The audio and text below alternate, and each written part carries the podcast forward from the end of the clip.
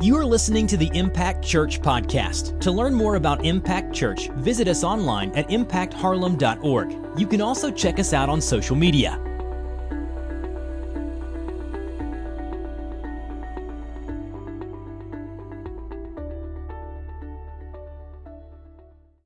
Good morning. Welcome to Friends and Family Day at Impact Church. Man, this is a, a special day because we only do it once a year.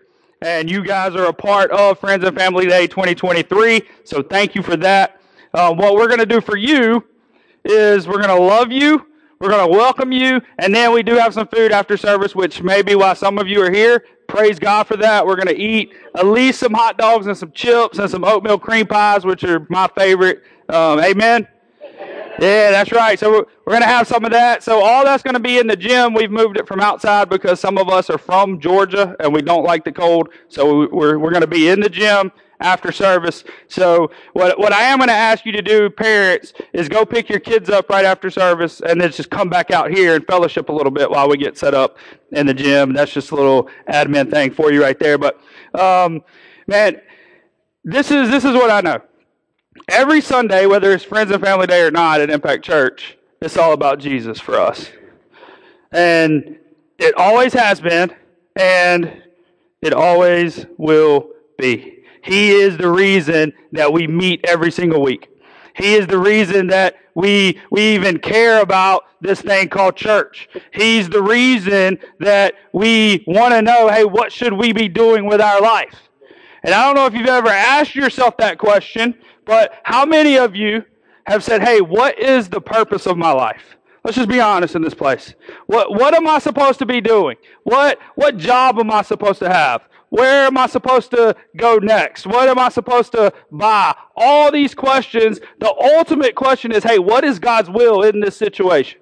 That's really what we're asking ourselves, whether we're really asking ourselves that question or not. And I've been there. I've been there. I remember being a, a senior in high school, and I'm not going to tell you how long ago that was, but it was a long time ago now that I was a senior in high school. And I had all these questions like, what college am I supposed to go to? What am I supposed to major in? Like, what am I even doing with my life? What's happening? So I decided I would help God out as much as possible. So I went to four different colleges, changed my major like three times, and got a degree. I don't even know if it's real or not. But here I am. And I decided, hey, you know what? I'm going to help God with all these, these things. I'm just going to do all this different stuff, and one of them's got to be right. Right? Something, something I do's got to be the right choice. But if we're honest, we always have these questions. What am I supposed to be doing? What am I going to do next? What is the purpose of my life in general? Why am I here? What is God's will for my life? And man, that is a, a tough question. Because if you think about it, you, you really start to question a lot of different things that's happened over the course of however old you are, over that many years, right? And we start thinking, well, man, was that God's will? Was that God's will? Is this God's will? What is the will of God? And I don't want to promise you that through a four week series, all of your questions are going to be answered. That's not what I want to do. But my prayer for us is that over the next four weeks, we will understand a little more about God's will. And then we can take practical steps to begin to live in that more and more and more. And I'm, I'm almost going to guarantee you that after these four weeks are up, you're still going to have some questions. But I want you to know that having questions, that's okay. It's okay for you to have questions. It's okay for you to wonder things. It's okay for you to ask those tough questions. But what we have to always keep in mind, and we have to be grounded in the fact that God is who He says He is. And because He is who He says He is, all these questions, right, they will be answered one day. We have to have the faith that He is working in the midst of all the stuff going on in our life. Paul, in Ephesians chapter 5, he, he starts Ephesians chapter 5. We're only going to read verse 17 but I want to give you some context. He starts Ephesians 5 saying this, therefore be imitators of God. So he says, therefore be imitators of God. So therefore is a word where we have to go back. So what is he talking about in chapter 4? In chapter 4, he's talking about, hey, this is how you live as a Christ follower. These are the things that you should do. And then in chapter 5, he says, so therefore, you need to walk like Christ. You need to be like Jesus. And you're thinking, okay, yeah, that's awesome, man. I can't do that, right? Amen. We can't be just like Jesus. But Paul says, hey, this is the, this is the aim for you. This is the aim for a Christ follower is to be more and more like Jesus. You're like that, okay, well that's cool. And then he starts talking about, hey, so don't do these things, do these things. And then in verse 17 he says this, therefore do not be foolish, but understand what the will of the Lord is. And I'm like, okay, man, that's a good verse. Like I don't want to be foolish. I want to understand what the will of God is. But that doesn't help me understand what the will of God is by reading that verse. Right?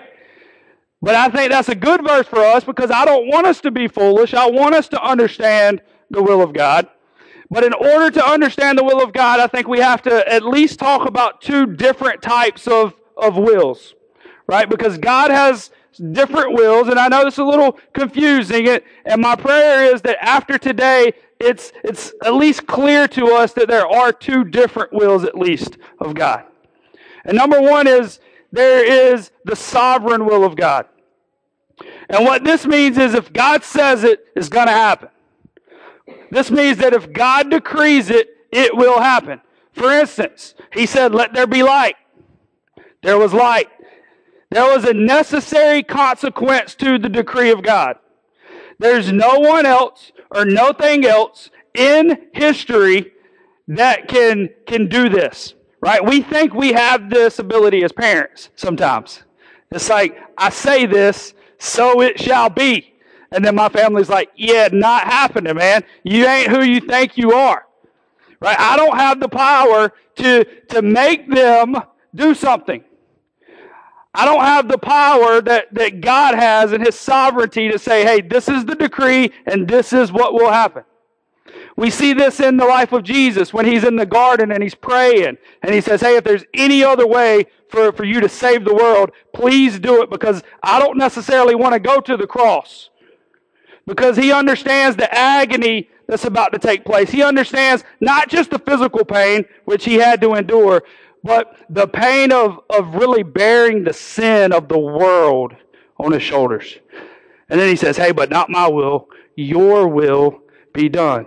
This is the sovereign will of God where he says, Hey, this is going to happen, and I'm going to make sure that it happens. And what happens a lot of times for us is when we when we pray to, for God to show us his will, what we're really asking is, Hey, I want you to show me your sovereign will. And the reality is, most of the time, God doesn't show us His sovereign will. It is, it is His, and, and it's really called, some people call it the mysterious will of God. And Paul even mentions that in Ephesians chapter 1. He says, making known to us the mystery of his will according to his purpose, which he set forth in Christ as a plan for the fullness of time to unite all things in him, things in heaven and things on earth. This is what Paul's saying. Hey, so the mysterious will of God, the sovereign will of God is that one day everything will be his. That one day everything will be united back to him. And how he does that, that's not that's not what we're talking about. We're just talking about the results. The ultimate sovereign will of God is that everything will be reconciled to himself. Everything on earth. Every human, every animal, every bad thing that happens just with the planet itself, right? Everything will be reconciled back to God. That is His sovereign will. And a lot of times when we pray and we say, Hey, God, what college do you want me to go to? We're trying to figure out all these different things. And God, His ultimate sovereign will is that people will one day be reconciled back to Him. Now, Here's the deal. Is in that sovereignty, he also has what's called the perceptive will of God. And what this means is that we know that in Scripture he has commands for us. He has commands for us, but he offers us free will, and we can say yes or we can say no. This is the kind of will we have as parents. We think we have the sovereign will. We don't, but we do have this perceptive will, right? And we say, hey, you can't be on your, your phone past 9 p.m. And then our kid has the choice to obey or disobey. And if you have kids like me, they usually choose the latter. And then there's consequences for that.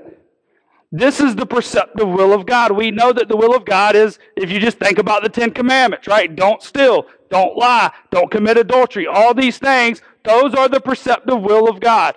He establishes these commands and these laws and this moral compass.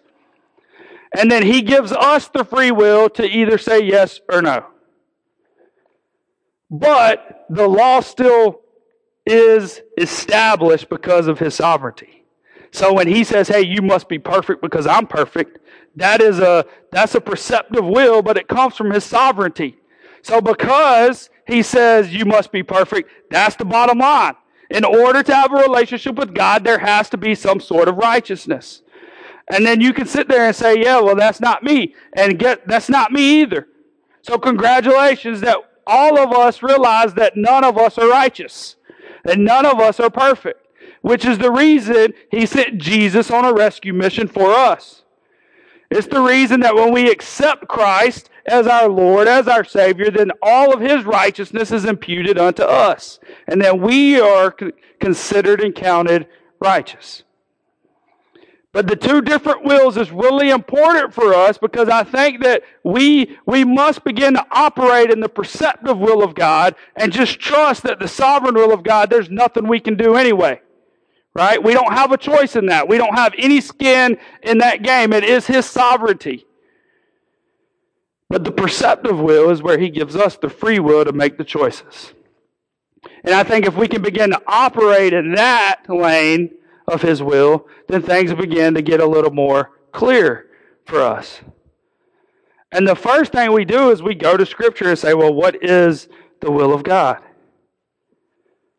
And in Romans chapter 12, Paul talks about this is, this is one of the ways that you can determine what the perceptive will of God is. In verse 2, he says, Do not be conformed to this world but be transformed by the renewal of your mind. This is the important part of this verse that by testing you may discern what is the will of God, what is good and acceptable and perfect. This is what Paul's saying. If you really want to discern what the perceptive will of God is, then you must have a changed mind your mind has to be different. We talked about that in our last series about allowing the Spirit to change our mindset. We begin to think on spiritual things and not on worldly things. The more that we think on spiritual things, the more that we understand the will of God. And again, all of this sounds great, right? It's like, man, that sounds pretty simple. I still have no clue what the will of God is for my life. And some of you may be in that boat right now that you just don't know. You don't realize what it is. You don't have a clue. And Scripture does talk to this. And I don't want to tell you what the will for your life is. I want the Bible to tell you what it is. I want God to speak to you through His Spirit in this place. How many of you now know what your will is or what the will of God is, what your purpose is? All right, great. So here's the deal there's this thing that I don't want to say that this is a will of God, but it's kind of been it's kind of been taken and it's been taught, and they call it the permissive will of God. And it, it's really where bad things happen, and people say, Well, why did this happen? How could this be God's will? When kids are hurt, or when people are abused, or when, when people are mistreated, or when something bad really happens in your life, and you think, Well, if God is really a loving God, then how could He do that? So this, this concept of God's permissive will has really taken form. And the permissive will is really that God just allows things to happen because of our free will. Because He allowed Adam and Eve free will, they jacked it up with some sin, and then ever since then it's just been sin, sin, sin, sin. And the more sin, the further away from God that you get. And God allows things to happen. And that's a big question that as a pastor I get a lot of times. is if God is really God, if He really has the ability to stop things from happening, why doesn't He stop things from happening? If He really is so loving, then why does He allow people to go through so much hurt and so much brokenness and so much confusion? If God is who everybody says He is in the church world, then why am I going through this right now in my life? And the answer is I don't know why you're going through that in your life. What I do know is that in God's sovereignty, somehow He works all things together for the good of those who love Him. And this permissive will, some, some call it the passive will of God. And I want you to know that God is never passive. That we don't serve a passive God, that even in His permitting, He is actively permitting and actively working on the behalf of those who love Him. There is no such thing as a passive God that I serve. I don't serve a God who's like a helpless father saying, I wish my kids just weren't doing that and I can't do anything about it. No, that's not how God is. God at any moment could step into your sin, to my sin, and say, hey, no more. But He doesn't do that. He says, hey, it's your choice. I love you. I love you. I love you. And He constantly is pouring out reminders of His love in our life. And the more that we go through pain, and the more that we go through hurt, and the more that we go through situations that we don't really want to be in, the more we look at God and say, hey, it's your fault. You could stop this. You could have stopped this from happening when I was a little kid. You could have stopped my mom from leaving. You could have stopped my dad from leaving. You could have stopped my husband from abusing me. You could have stopped me from having these addictions. You could have stopped me from all of this stuff. And we begin to point fingers at God and say, it's your fault. And God, in His love and in His sovereignty, says, Hey, I've given you the choice to live life. And if you're a parent, you know what this feels like. You know as a parent, there's so many times that you try to you try to push your kids the right direction. You try to get them on the right path and they're making bad decision after bad decision after bad decision. And there's a time as a parent where you say, man, you have to figure this out on your own. Because if you would grab them and you would snatch them out of that, their life would be nothing but you controlling them. And God's not a father who wants to control your life. He's a father who wants you to come to him on your own and say, Hey, I want you and all of you. And then we make the decision to allow him control.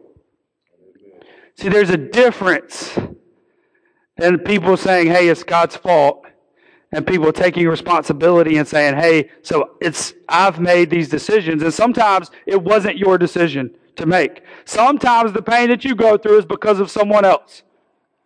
Sometimes the hurt that you go through, you did nothing wrong. You are a victim and there's someone at fault for that.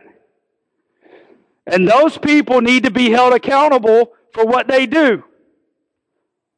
But in God's sovereignty, He's working things out for His glory in the background that we can't even see. And you say, well, man, that doesn't seem very fair that God is working these things out so that He can get the glory. Why do I have to go through this when He's the, he's the one getting the glory? And this is what we must understand. This is a fundamental principle for us as human beings is that we were created for the sole purpose to bring glory to God. That we weren't created for us to be happy. Man, we want to be happy, but we weren't created for that purpose. We were created solely to bring glory to God. That's the reason that He created us. And that's what he's doing in the background in his sovereignty is working things out so that he gets glory. Now, through that, people's lives are forever changed. Through that, people now have the ability to begin a relationship with him. through that, people who would be so hopeless and so broken because God has saved other people, they can now share His love with these people that are hurting and broken. It's a beautiful picture of how God is truly reconciling everything back to Himself. But as we live these struggles and these pains and these addictions and these whatever fill in the blank for you, it doesn't look like a beautiful picture at all. It looks like a, a picture that we would never want to draw and we would never want colored and we would never want hanging up on the walls of our house. And once we get to the place in our walk with Jesus where we say, hey, so I don't understand this and I do have questions and I don't like what's going on. But I trust that you are loving, that you are good, and that you are working things out.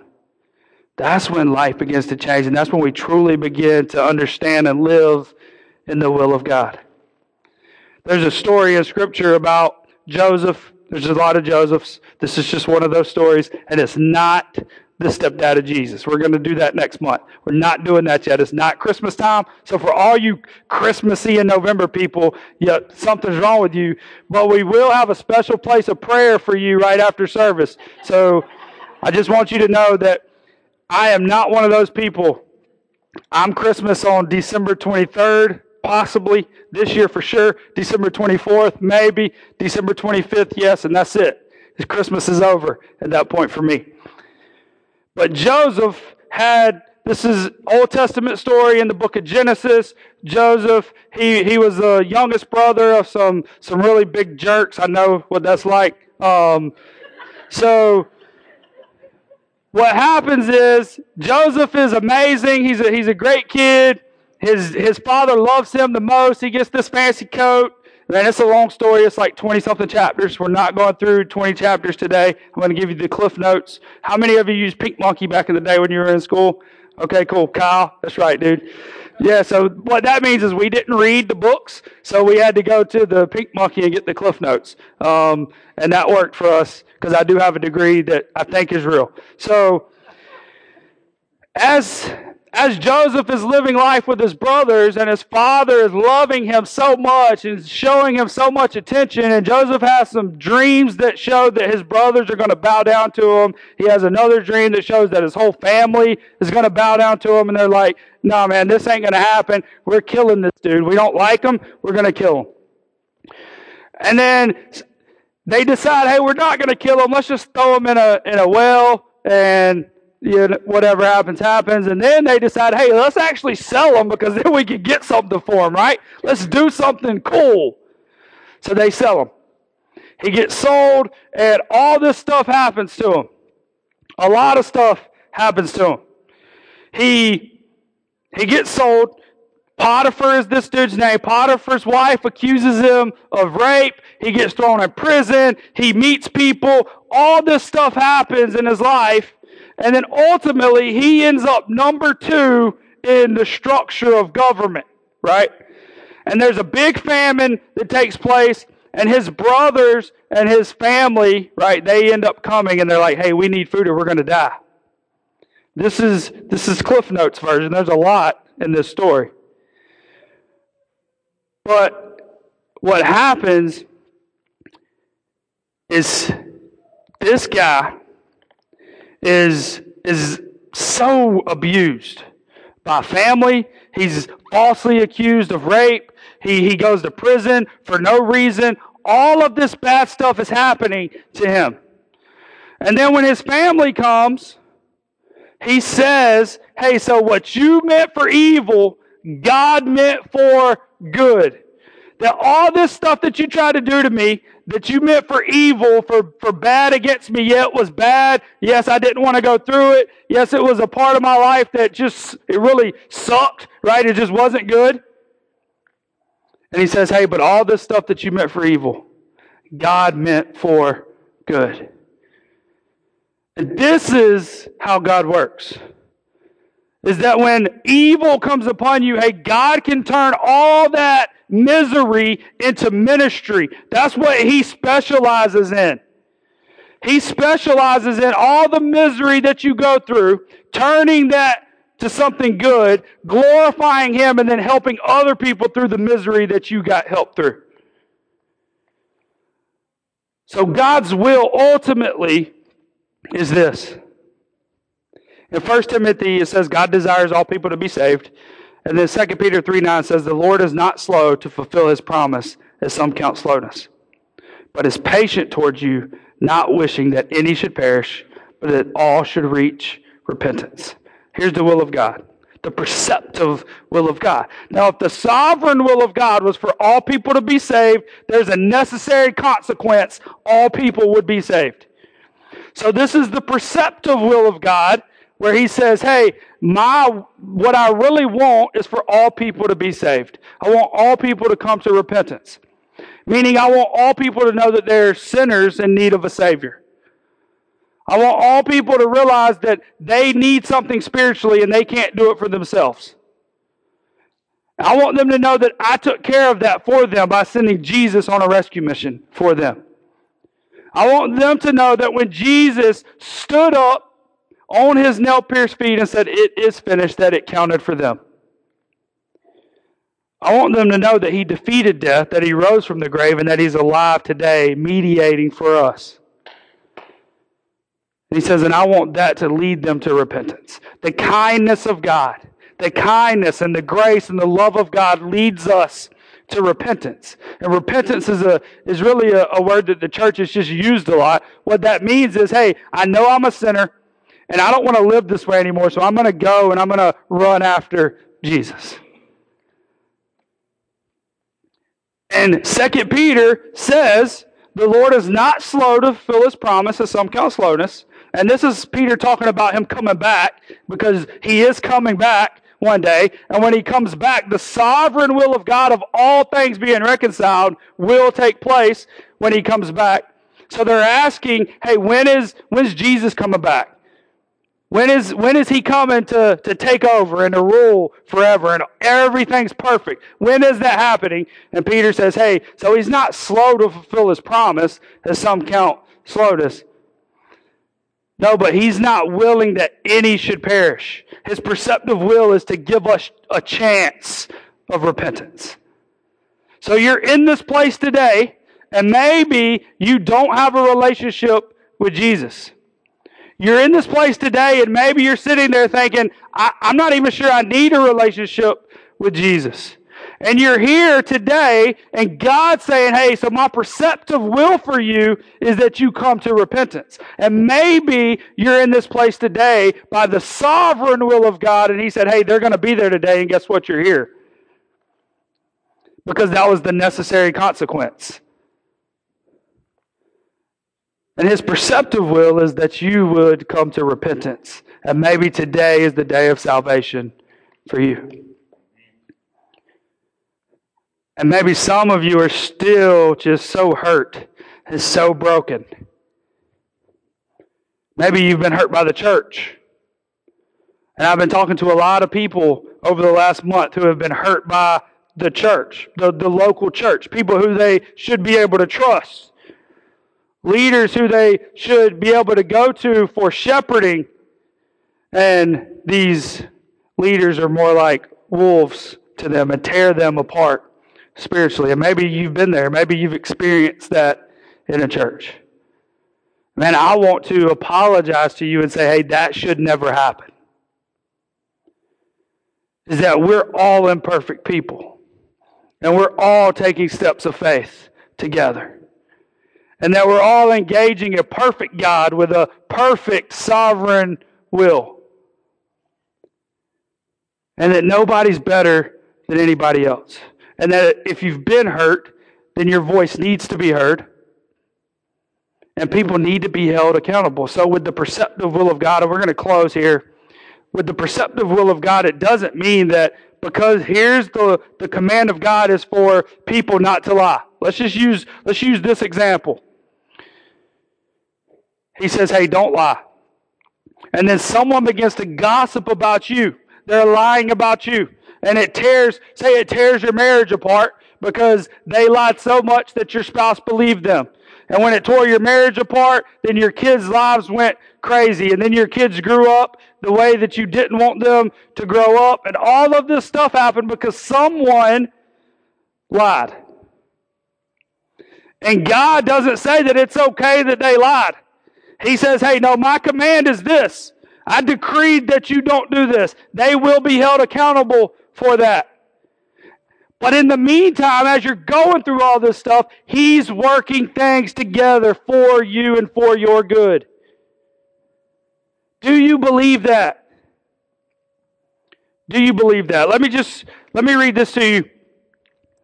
This is about Joseph. This is all the stuff that happened in Joseph's life. And I want you to see how powerful this is and how amazing God is, even when we don't think so. It says, if Joseph's brothers never sold him to the Midianites, then Joseph would have never gone to Egypt. If Joseph never went to Egypt, he would never have been sold to Potiphar. If Joseph was never sold to Potiphar, Potiphar's wife would never have falsely accused him of rape.